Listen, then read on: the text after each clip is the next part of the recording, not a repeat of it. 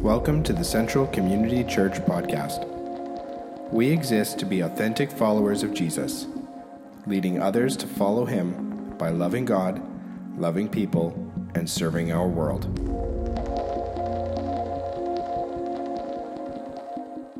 Good morning, Central. How are you today? Good to be with you. Please take your Bible today and uh, turn to John chapter 12. We're continuing in our series through the Gospel of John. It's been wonderful to, uh, to study this together. So today we're uh, going to pick it up in John chapter 12 and verse 20, and we're going to go all the way to the, uh, the end of that chapter to verse 50. So this morning I'm going to take sort of the classic three point sermon to a whole new level and preach not just three points, but really three sermons. Like, that's what Matt gets for going on spring break and leaving me 30 verses to cover in one Sunday. But uh, we'll try. Uh, maybe three longer points, but you're, you're thinking to yourself, oh no, three sermons? We're going to be here like till 2 o'clock. So let's get going. There's actually, Pastor Tyson, thank you for that prayer because we've got actually, I think God wants to say three distinct things to us today, although uh, one of those may affect you or impact you in greater ways than the others. But as I, as I go through John chapter 12, verses 20 through 50, think, think about three words. It's the title of the sermon. Think about Greeks. That's verses 20 through 26. Then there's a next, another chunk, which is actually two sections, which we'll combine, and we're going to call it glory.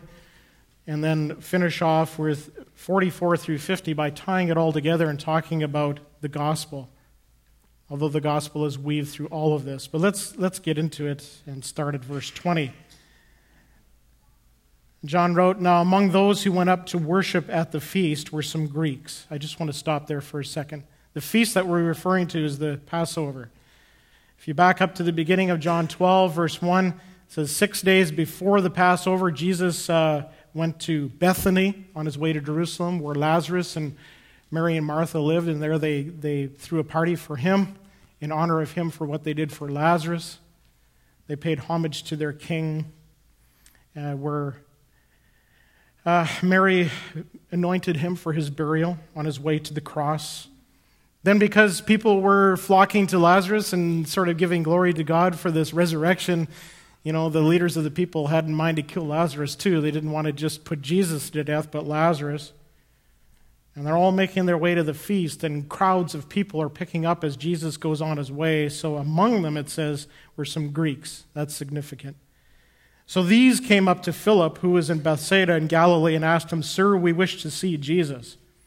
Philip went and told Andrew. Andrew and Philip went and told Jesus. And Jesus answered them, The hour has come for the Son of Man to be glorified. Truly, truly, I say to you, unless a grain of wheat falls into the earth and dies, it remains alone. But if it dies, it bears much fruit. Whoever loves his life loses it, and whoever hates his life in this world will keep it for eternal life. If anyone serves me, he must follow me, and where I am, there my servant will my servant be also. If anyone serves me, the Father will honor him. Now think glory. Now my soul is troubled, and what shall I say? Father, save me from this hour. But for this purpose I have come to this hour. Father, glorify your name. Then a voice came from heaven I have glorified it, and I will glorify it again. And the crowd that stood there and heard it said that it thundered. Others said, An angel has spoken to him. Jesus answered, This voice has come for your sake, not mine. Now is the judgment of the world. Now the ruler of this world will, will the ruler of this world be cast out. And I, when I am lifted up from the earth, will draw all people to myself. He said this to show by what kind of death he was going to die. So the crowds answered him, We have heard from the law that the Christ remains forever. How can you say that the Son of Man must be lifted up? Who is the Son of Man? So Jesus said to them, The light is among you for a little while longer. Walk while you have the light, lest darkness overtake you. The one who walks in the darkness does not know where he is going. While you have the light, believe in the light, that you may become sons of light. And when Jesus had said these things, he departed and hid himself from them. Though he had done so many signs before them, they still did not believe him, so that the word spoken by the prophet Isaiah might be fulfilled Lord, who has believed what he heard from us, and to whom has the arm of the Lord been revealed? Therefore, they could not believe, for again Isaiah said, He has blinded their eyes and hardened their heart, lest they see with their eyes and understand with their heart and turn, and I would heal them. Isaiah said these things because he saw his glory and spoke of him. Nevertheless, many, even of the authorities, believed in him, but for fear of the Pharisees, they did not confess it, so that they would not be put out of the synagogue for they loved the glory that comes from man more than the glory that comes from God. Then the third section, which ties it all together here's the good news, the gospel. And Jesus cried out and said, Whoever believes in me believes not in me, but in him who sent me. And whoever sees me sees him who sent me. I have come into the world as a light, so that whoever believes in me may not remain in darkness. If anyone hears my words and does not keep them, I do not judge him, for I did not come to judge the world, but to save the world. The one who rejects me and does not receive my words has a judge.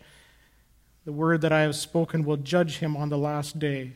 For I have not spoken on my own authority, but the Father who sent me has himself given me a command what to say and what to speak. And I know that his commandment is eternal life. What I say, therefore, I say as the Father has told me. Let's back up all the way to verse 20 again.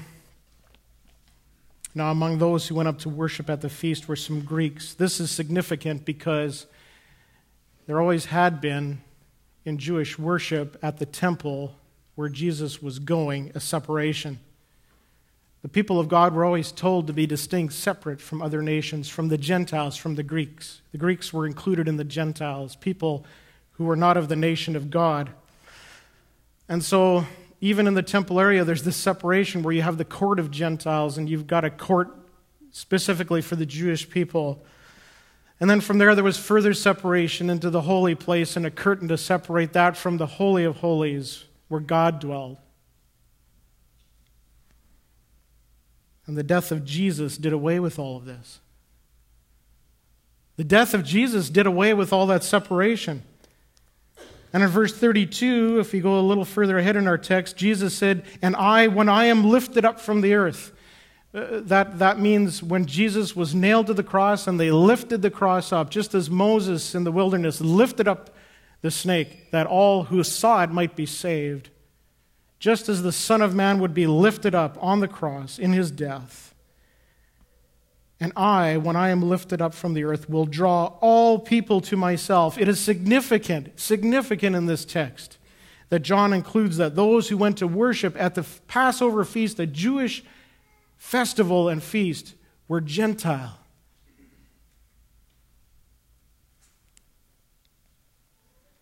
One author said, These men from the West. Now, Bethsaida, in the grand scheme of things, in, was in the Western world at that time as they knew it.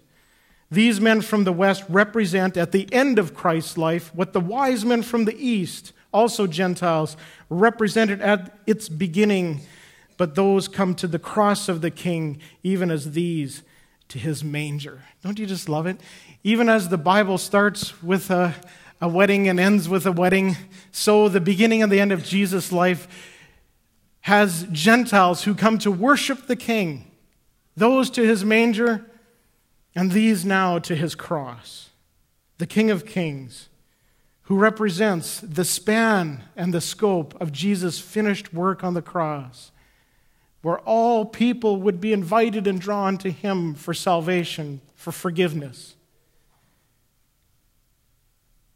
The span of Christ's redeeming work is this. When I, when I, saw, when I read what this author said about these from the west and those from the east who came to the, the manger and the cross, my mind went to Psalm 103, verse 12, which says, As far as the east is from the west, so far does he remove our transgressions from us. Amen? Can I get an amen to that? That is good news. We're already into the gospel.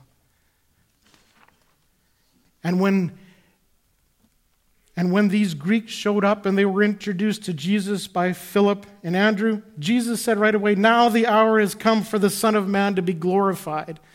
And the greatest act of his glorification was what he accomplished at the cross.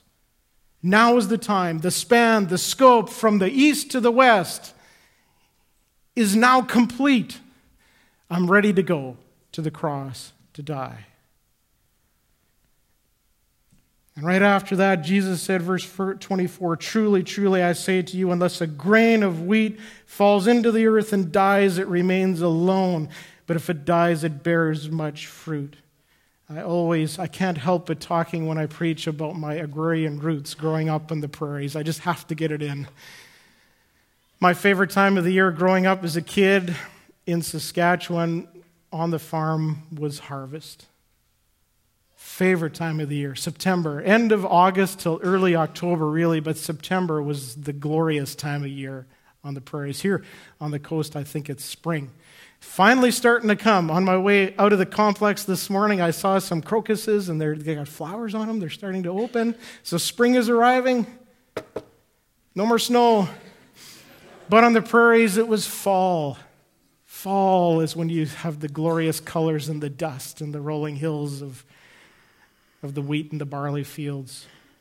And when my dad would take control of the harvest, he did all the combining, and us boys, we would do all of the running to get this and that and get parts and help with that and truck the grain and put it in the bin. We stayed up till all hours, sometimes all night to get it done. My dad would always would always evaluate three things continually. One was the moisture content in the grain. You didn't want to put it into the bin too wet. We could dry it a little bit in there, but you, you, you, there was a point. The next one was the grade or the quality of the grain, but always, always evaluating the yield. Always. Is this going to be 40 bushels to the acre, or 60, or 80? Or, Lord, willing, 100? I remember times when we would harvest, and the wheat was of a grade A, number one wheat quality. We would bring it into the elevator so the, the grain man could check it for quality and moisture. And when that was combined with 80 or 100, sometimes really even a little bit more bushels per, per acre, my dad was just beaming. That's a harvest. And, and I think what Jesus was saying here if that little kernel of grain remains all by itself, you know, that's good for the Jewish people.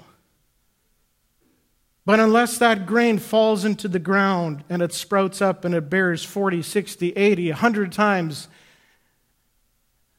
from when it went in, it's not good enough. The gospel needs to bear much fruit. For the Son of Man, Jesus said in Luke 19, did not it came to seek this seek and to save the lost.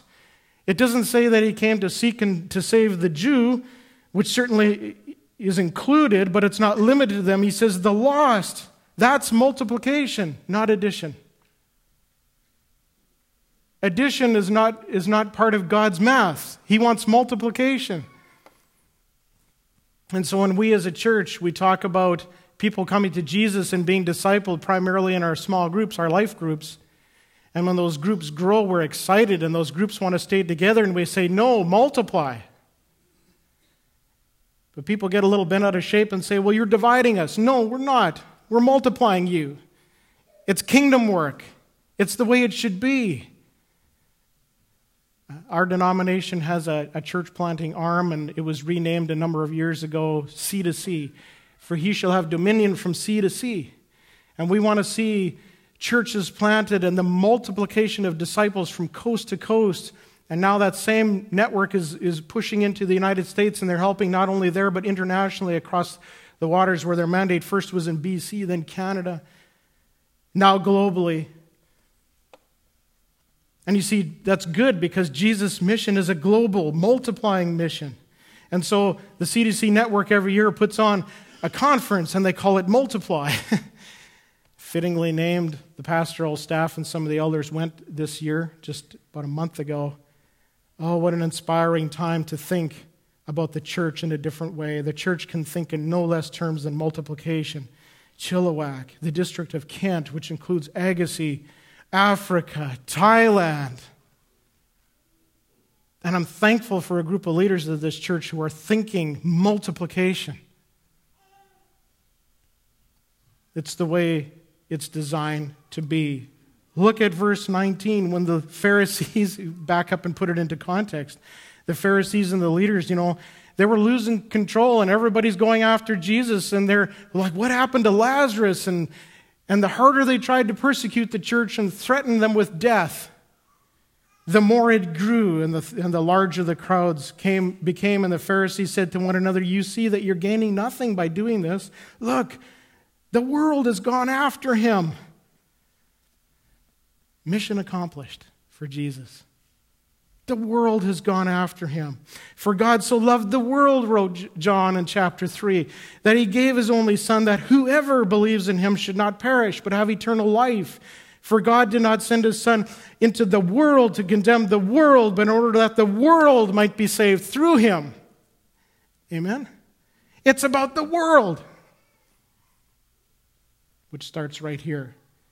Matthew 28, Jesus said at the end of after he had risen from the dead and he gathers the disciples for one more huddle.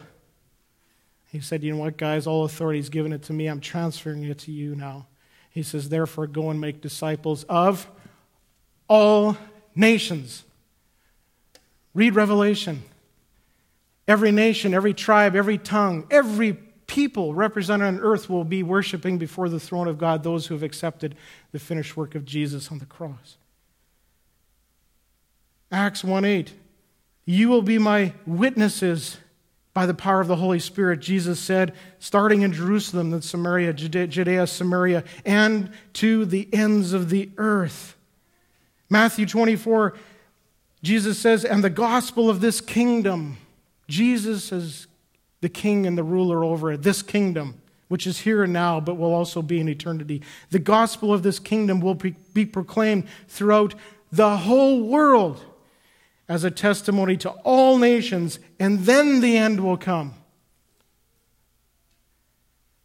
And listen, you, you and I can, can speed up the return of Jesus Christ literally by participating in this global kingdom and making sure that the message of Jesus is proclaimed to the whole world. And when everybody's had a chance to hear, then Jesus will come back. Amen. Come, Lord Jesus, is what the authors of Scripture wrote. Maranatha.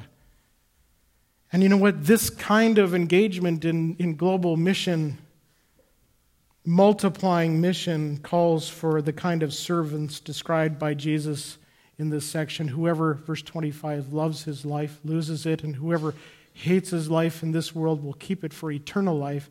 If anyone serves me, he must follow me. And where I am going, there will my servant be also. If anyone serves me, the Father will honor him. Are you honored this morning by the Lord, by the Father and the Lord Jesus Christ? Because you're serving him and literally hating your own life for the sake of eternal life? I think it is significant in John chapter 12 here that Philip and Andrew are mentioned specifically. One commentator said, you know, the reason these Greeks went to them is because they were probably living in the same region. So you can recognize people regionally, and so they felt comfortable with Philip and Andrew. But I, I think there's much more going on than that. If you back up right to the beginning of John chapter 1, when Jesus was calling his first disciples, listen to this. This is not coincidental. Verse 40 One of the two who had heard John, that's John the Baptist, speak and followed Jesus, one of the two was Andrew, Simon Peter's brother. He first found his own brother Simon and said to him, We have found the Messiah, which means the Christ. And he brought him to Jesus. Jesus looked at him and said, You are Simon, son of John. You shall be called Cephas, which means Peter, the leader of the early church, was brought to Jesus by his brother. And then, verse 43 of chapter 1, the next day Jesus decided to go to Galilee, which is the region where these guys were from. He found Philip. Hmm, Andrew?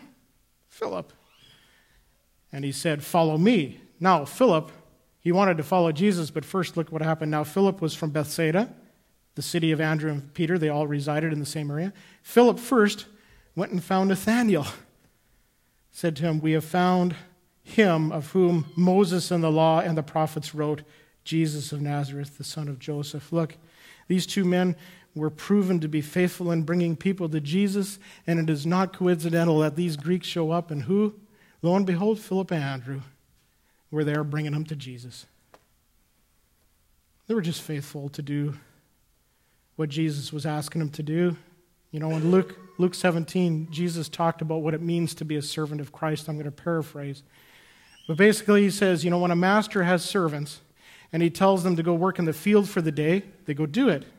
Jesus says they work in the field for the day, and when they come back, words of Jesus, do they expect to sit down at the same supper table with the master and eat with him? Jesus said, uh You're done working in the field, you clean, get washed up, and then you prepare supper for the master. And when the master is eaten and he's had enough and he's been glorified, then it's your turn to sit down and eat. This is challenging for me. Am I that kind of servant? Am I a Philip and an Andrew bringing people to Jesus? For each one of us, it's going to look a little different.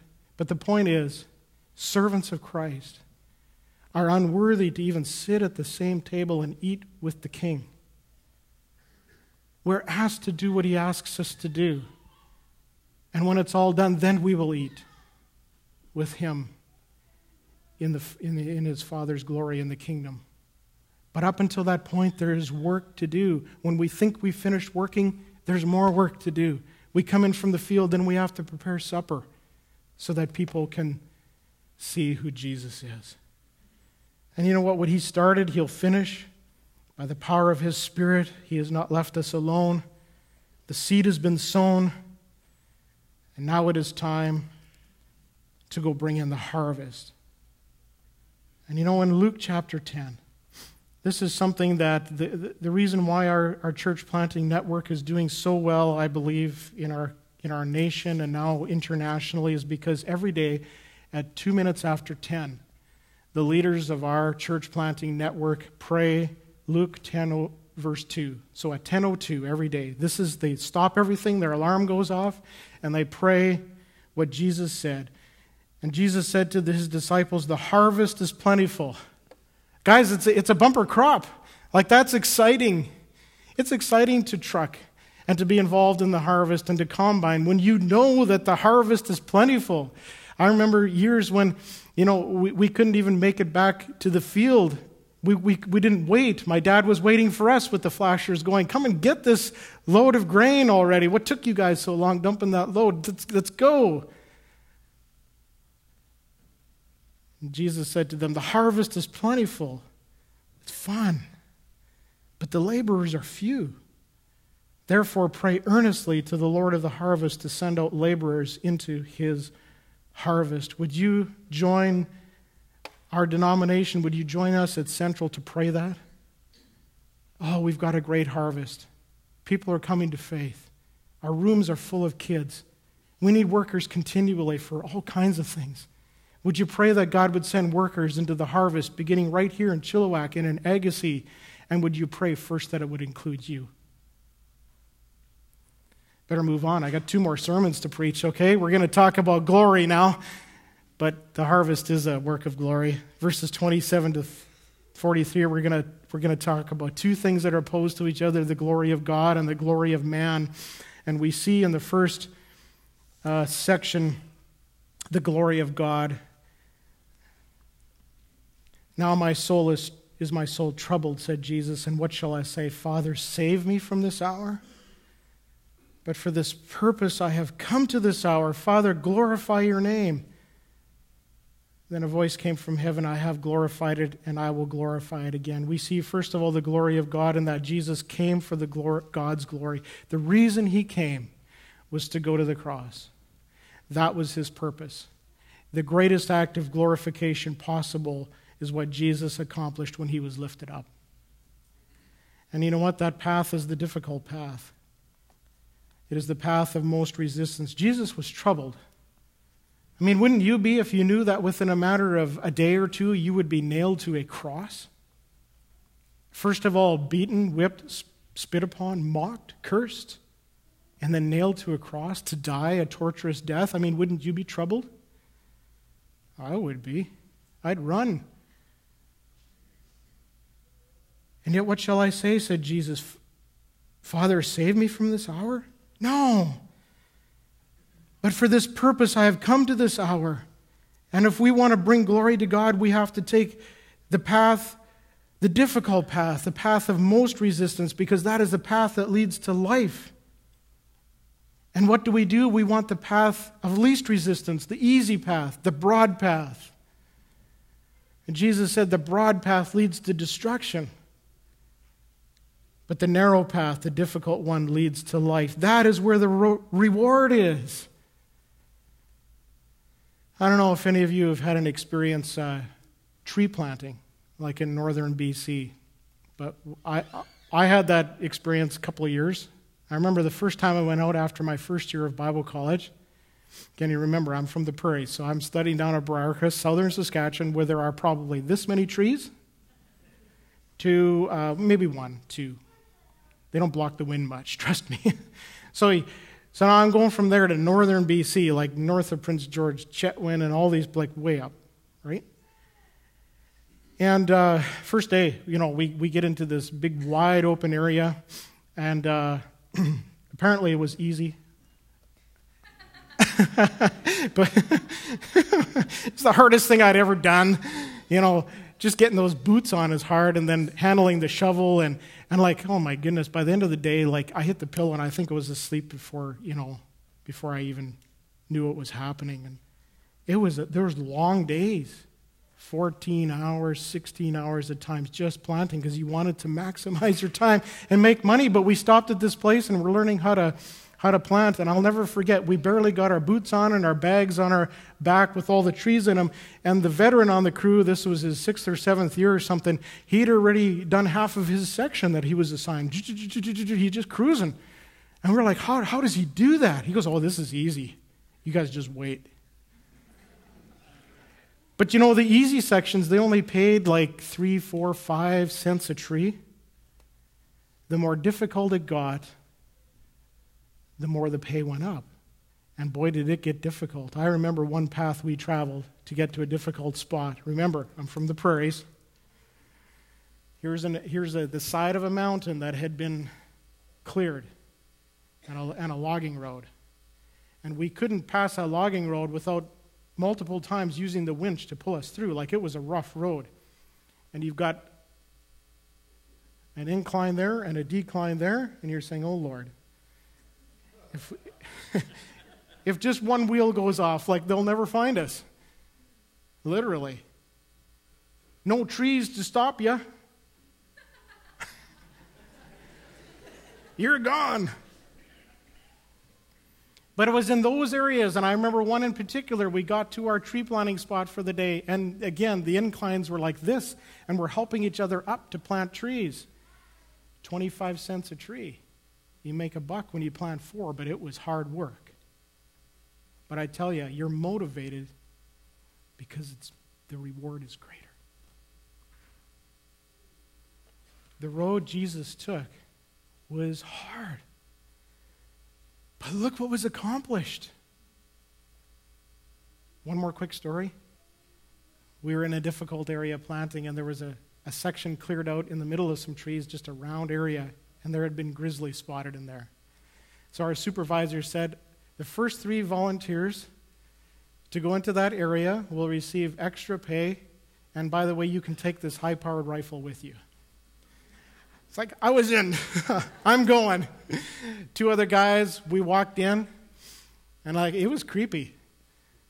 These grizzlies, they're not kind and they'll stalk you. So, anyway, we we went in there and we said, okay, here's the plan. We formulated the plan. This is where we're going to put the gun so that it has easy access to all three of us. We, we planted in a triangle to make sure that we were always could see each other and knew where the gun was.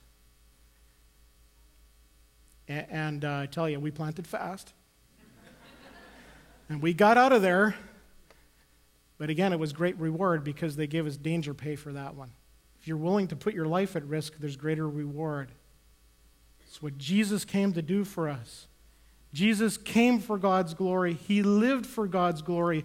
Verses 29 through 30, you know, the crowd that heard, you know, uh, the Father glorify the Son and and, and uh, when Jesus came for his glory, you know, they heard this and, they, and then Jesus said, You know what? This voice didn't come, this voice has come for your sake, not mine. I know what's going on here, but it's for your sake. Jesus lived for, for God's glory as a model for us to follow. He came for one reason that others might see and hear God, and when they did, his life was well lived. Jesus died for God's glory. We've said so much about this already, but verses 31 through 36, it literally says, Jesus said, When I'm lifted up, then two things will happen Satan will be cast out, and we will be drawn in. Love that. You go to Colossians chapter 2, and that's exactly what the Apostle Paul said. You know, when Jesus went to the cross there, he disarmed all of the powers and authorities that stood opposed. Having been, na- he nailed it to the cross. It's done. Satan has been defeated. And you know what? The struggle, uh, the, the spiritual struggle that we currently face now, is described in Ephesians chapter 6, began long before the creation of mankind. That struggle in the heavenlies of Lucifer, who what? Wanted a piece of God's glory. He wanted to take God's glory from him, and, and God said, No, it's not going to happen. So you and all those rebellious angels that, are, that want this, out. And the struggle's been on ever since. And it's always over who gets the glory. Always. And so when we don't resist and stand firm with the armor of God and with the power of His Spirit, the might of His Spirit that He's given us, and we lay down and take the easy path, the broad road, the path of least resistance, and we yield to the enemy who gets the glory? Not the Father.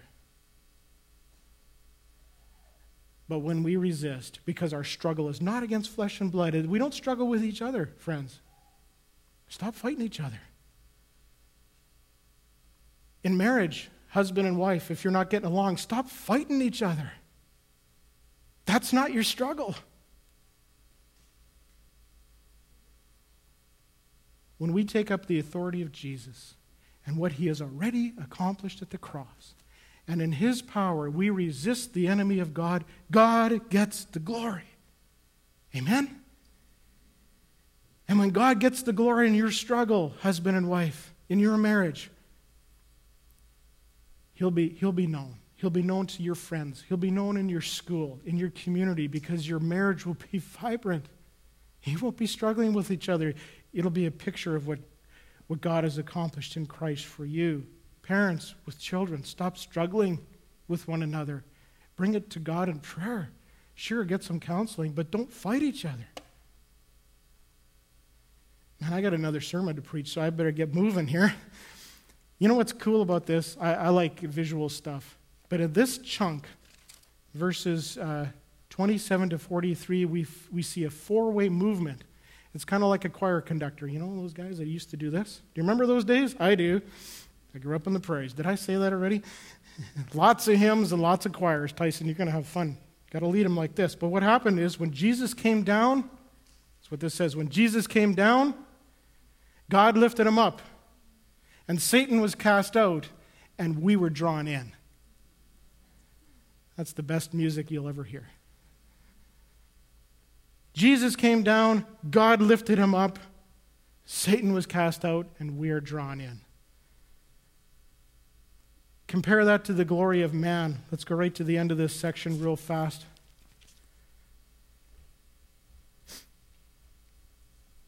Nevertheless, many even of the authorities believed in him, but for fear of the Pharisees, they did not confess it, so that they would not be put out of the synagogue. For they loved the glory that comes from man more than the glory that comes from God. And you know what? If you read through the passage again, the glory of man is characterized by these things darkness. You will stumble around as a blind in, in blind darkness if you don't embrace the glory of God. It's characterized by unbelief, by hardness of heart, by fear, by sickness. You're not going to be healed. That's what the scripture says. I think spiritually is our greatest healing. But the key characteristic of the glory of man is silence. God is not glorified when we remain silent. It, it, says many of the even many of the Pharisees and the rulers believed in him, but they didn't confess it. They refused to confess it because as soon as they would say it out loud, persecution. They'd be put out of the synagogue. Now, when the Father was glorified, what did the disciples hear? When Jesus was glorified at his baptism, what did everybody hear? An audible voice God speaking from heaven. He did not remain silent. This is my Son. This is what it's all about. And Isaiah, oh man, back up to verse 41. Isaiah said these things because he saw God's glory and spoke of him. When we see the glory of God, we can't keep silent. I'm, just going to paraphrase a little bit, but I, it, first service, I took us back to Isaiah chapter 6. Mark it down. Chapters 1 through 5 in Isaiah are gloomy. It talks about darkness and oppression and sin and wickedness to the point where Isaiah is like, he was overwhelmed. Actually, I'm going to go there. I, can't help but read this Isaiah 6. In the year that King Uzziah died, after all of this gloom, I saw the Lord sitting upon his throne, high and lifted up, and the train of his robe filled the temple. And above him stood the seraphim, each with six wings. He covered two with his face, two he covered his feet, and with two he flew. And they called to one another, Holy, holy, holy is the Lord of hosts. The whole earth is full of his glory. And Isaiah was so overwhelmed with the glory of God and, his holiness in his temple. It says the foundations of the, of the threshold shook at the voice of him who called, and the house was filled with smoke. And he said, Isaiah said, Woe is me, I, am for I'm ruined, I'm lost. For I am a man of unclean lips. Up to that point, Isaiah couldn't even speak because he was so unclean and so unworthy. I dwell in the midst of a people of unclean lips, for my eyes have seen the King, the Lord of hosts. Isaiah literally saw Jesus. He saw the King. Then one of the seraphim flew to me, having in his hand a burning coal that he had taken from tongs from the altar. And what did he touch? Did he touch Isaiah's heart or his head? No, he touched his lips. He said, Your guilt is taken away, your sin is atoned for, you're forgiven the holiness of God, when we, when we see the King and we bow before the King, we're forgiven as we make him ruler and master of our life. Your guilt is taken away, your sin is atoned for. He touched his lips, and I heard the voice of the Lord saying, Whom shall I send, and who will go? And I said, Here am I, send me. And, and Isaiah's mouth was opened to declare who Jesus was, to bring people to Jesus and he did that more than any other prophet. We quote it all the time at Christmas, don't we? All the uh, prophet, prophecies from Isaiah. And he said these things because he saw his glory and he spoke of him. Let's finish it off by tying this together with the gospel real quick. The good news of Jesus means, if we go back to John chapter 12 here for a second, Jesus cried out, Whoever believes in me believes not in me, but also in him who's but in him who sent me. And whoever sees me sees him who sent me. Jesus said, I didn't come to bring condemnation, I came to bring salvation. And when you believe the words and you speak them, there is eternal life. Because Jesus said, they come from the Father, not from me. I'm doing what he says I should do and say what I should do. The good news is to believe in Jesus and the one who sent him. That's affirmed a little later in chapter John, verse 17. When Jesus had spoken these words, he lifted his eyes to heaven and said, Father, the hour has come. Glorify your Son, that the Son may glorify you, since you have given him authority over all flesh, to give eternal life to all whom you have given him. And this is eternal life, that they know you, the only true, true God, and Jesus Christ, whom you have sent. I glorify you on earth, having accomplished the work that you gave me to do. And now, Father, Glorify me in your presence with the glory that I had with you before the world existed. It's all about God's glory. And the best way we can glorify Him is to believe in Jesus and in the one who sent Him and to confess that.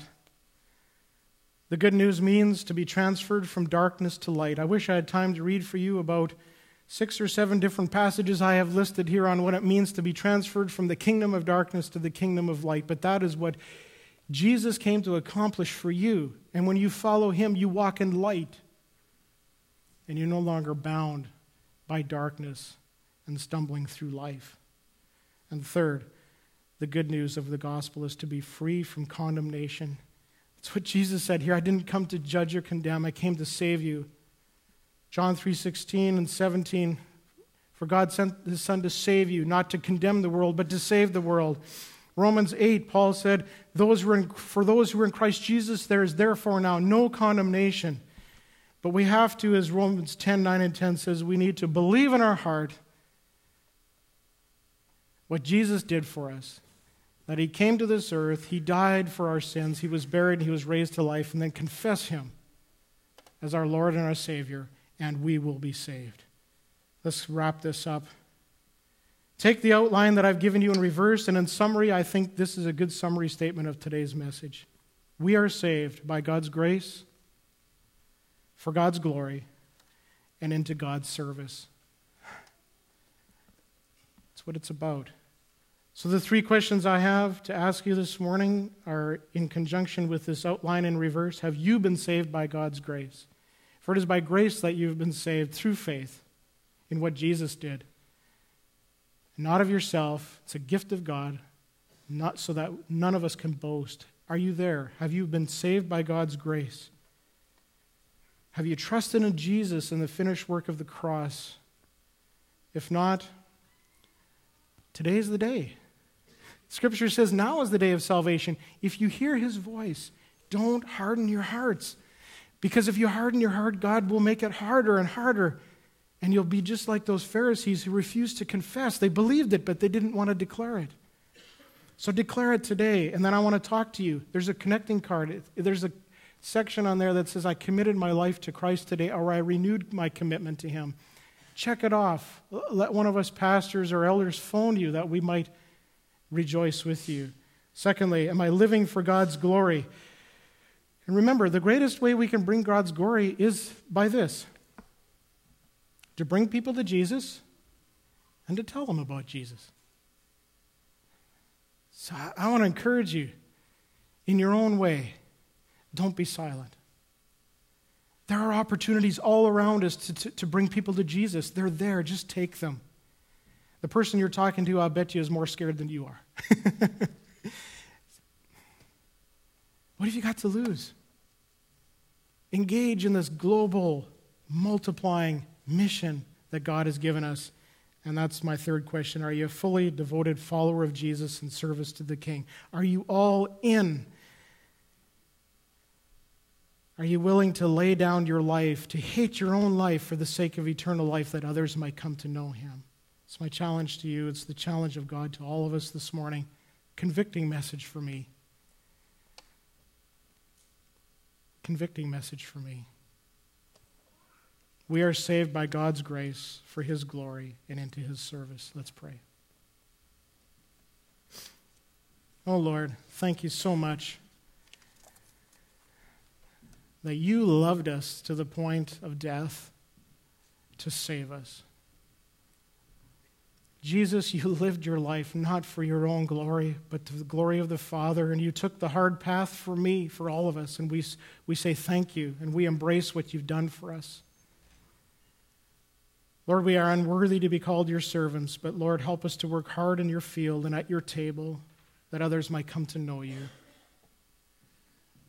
And thank you, God, that we are free from condemnation, that you came to save us, not to judge us. But we know in the end there will be a judgment. Help us to be ready for that, Lord, and not be found lacking. I ask this all in Jesus' name. Amen.